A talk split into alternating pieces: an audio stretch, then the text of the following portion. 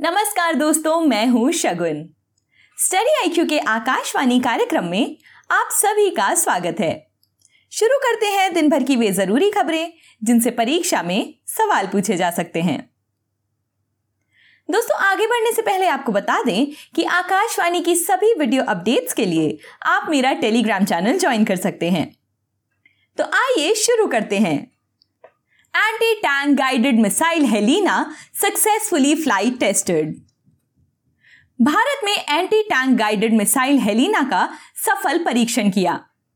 लद्दाख में किए गए इस परीक्षण में मिसाइल को स्वदेशी रूप से विकसित हल्के हेलीकॉप्टर से लॉन्च किया गया। ये टेस्ट डीआरडीओ भारतीय सेना और भारतीय वायु सेना यानी आईएएफ के वैज्ञानिकों की टीम्स द्वारा संयुक्त रूप से किया गया।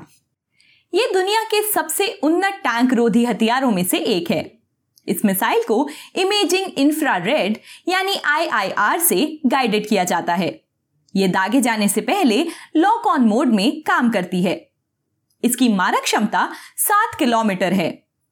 Helena fire and forget mode, यानी कि दागो और भूल जाओ के ज़रिए अपनी रेंज में आने वाले दुश्मन के टैंक को आसानी से तबाह कर सकती है। इसे डीआरडीओ ने विकसित किया है। हेलिना मिसाइल की एक खासियत यह है कि यह हर तरह के मौसम में अपने टारगेट को तबाह करने की क्षमता रखती है। इस मिसाइल के एयरफोर्स वर्जन को ध्रुवराष्ट्र के नाम से जाना जाता है। आइए देखते हैं अगली खबर। First made in India commercial aircraft to start flying from today Bharat में बने कमर्शियल विमान ने असम के डिब्रूगढ़ से अरुणाचल प्रदेश के पासी घाट तक उड़ान शुरू कर दी है। ये सिविल एविएशन ऑपरेशन के लिए देश की पहली कमर्शियल विमानन सेवा होगी। इसके साथ ही पूर्वोत्तर क्षेत्र के लिए पहले उड़ान प्रशिक्षण संगठन का असम के लीलाबाड़ी में उद्घाटन किया गया। ये एयरक्राफ्ट उत्तर पूर्वी राज्यों में क्षेत्रीय कनेक्टिविटी और बेहतर कनेक्टिविटी की सुविधा प्रदान करेगा। आपको बता दें कि केंद्र द्वारा संचालित अलायंस एयर ने फरवरी में सरकार के स्वामित्व वाली हिंदुस्तान एरोनॉटिक्स लिमिटेड के साथ दो सत्रह सीटर डॉर्नियर 228 विमानों को पट्टे पर देने के लिए एक समझौता किया था। नॉर्थ ईस्ट क्षेत्र का विकास न केवल सामरिक महत्व का है, बल्कि भारत की विकास यात्रा का भी हिस्सा है। पूर्वोत्तर क्षेत्र में कनेक्टिविटी बहुत ज़रूरी है। और उड़े देश का आम नागरिक, यानी उड़ान योजना के तहत क्षेत्रीय संपर्क योजना, नागरिक उड्डयन मंत्रालय ने पूर्वोत्तर क्षेत्र को प्राथमिकता दी है। इसे नॉर्थ ईस्ट के लिए इंटर और इंट्रा कनेक्टिविटी बढ़ाने में मदद मिलेगी। बढ़ते हैं अगली खबर की ओर। CBIC chairman releases national time release study 2022 केंद्रीय अप्रत्यक्ष कर और सीमा शुल्क बोर्ड यानी सीबीआईसी के अध्यक्ष विवेक जौहरी ने टाइम रिलीज़ स्टडीज़ यानी टीआरएस का एक सेट जारी किया है।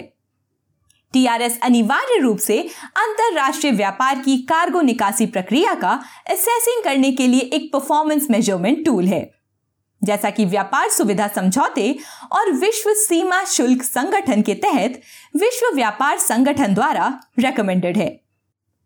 नेशनल टाइम रिलीज़ स्टडी यानी एनटीआरएस 2022 में 15 प्रमुख सीमा शुल्क संरचनाओं को शामिल किया गया, जिसमें चार बंदरगाह श्रेणियाँ, बंदरगाह एयर कार्गो कॉम्प्लेक्स यानी एसीसी अंतरदेशीय कंटेनर डिपो यानी आईसीडी और एकीकृत चेक पोस्ट यानी आईसीपी शामिल हैं, जो लगभग 80 प्रतिशत बिल ऑफ़ एंट्री यानी आयात दस्तावेज़ और 70 प्रतिशत शिपिंग बिल यानी निर्यात दस्तावेज़ को संभालता है।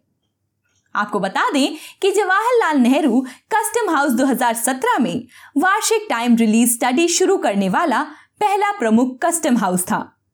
एनटीआरएस 2022 ने देश में व्यापार सुविधा इकोसिस्टम में सुधार के लिए कुछ सिफारिशें की हैं। आइए देखते हैं अगली खबर। जलियावाला बाग मासेकर 13 अप्रैल 1919 को अमृतसर में जलियांवाला बाग हत्याकांड की घटना हुई थी। 13 अप्रैल 2022 को इस घटना को 103 साल हो गए हैं। इस घटना को अमृतसर नरसंहार भी कहा जाता है। 13 अप्रैल 1919 को बैसाखी का अवसर था और बड़ी संख्या में पुरुष, महिलाएँ और बच्चे जलियांवाला बाग में जश्न मनाने के लिए जमा हुए थे। इसके अलावा डॉक्टर सत्यपाल और डॉक्टर सैफुद्दीन किचलू नेताओं की गिरफ्तारी का शांतिपूर्ण विरोध भी किया जा रहा था। अंग्रेज़ी सरकार द्वारा वहाँ इकट्ठा लोगों को हटाने के लिए ब्रिगेडियर जनरल डायर ने अपने सैनिकों के साथ वहाँ पहुंचकर बिना किसी चेतावनी के हज़ारों निहत्थे भारतीयों पर गोलियों चलाने का आदेश दे दिया। डायर ने मुख्य द्वार को भी बंद कर दिया, जिससे कोई बचकर न निकल पाए। इस भीषण घटना में सैकड़ों लोगों की मौत हो गई और कई हज़ार लोग घायल हो गए। रविंद्रनाथ टैगोर ने अपनी नाइटहुड की उपाधि को भी त्याग दिया था। इस घटना के बाद महात्मा गांधी ने असहयोग आंदोलन का आह्वान किया। घटना की जाँच के लिए हंटर कमीशन का गठन किया गया था। कई वर्षों के बाद, कुछ समय पहले भूतपूर्व ब्रिटिश प्रधानमंत्री थेरेसा मे ने इस घटना को ब्रिटिश भारतीय इतिहास पर एक शर्मनाक धब्बा बताते हुए इस घटना पर खेद व्यक्त किया। इसके अलावा, नरसंहार के सौ से ज़्यादा वर्षों के बाद 2019 में भारत में ब्रिटिश उच्चायुक्त डोमिनिक एस्क्विथ ने जलियांवाला बाग राष्ट्रीय स्मारक का दौरा किया और शहीदों को श्रद्धांजलि दी। तो दोस्तों, ये थी हमारी आज की कुछ विशेष खबरें। मिलती हूँ कल आपसे इसी समय। नमस्कार।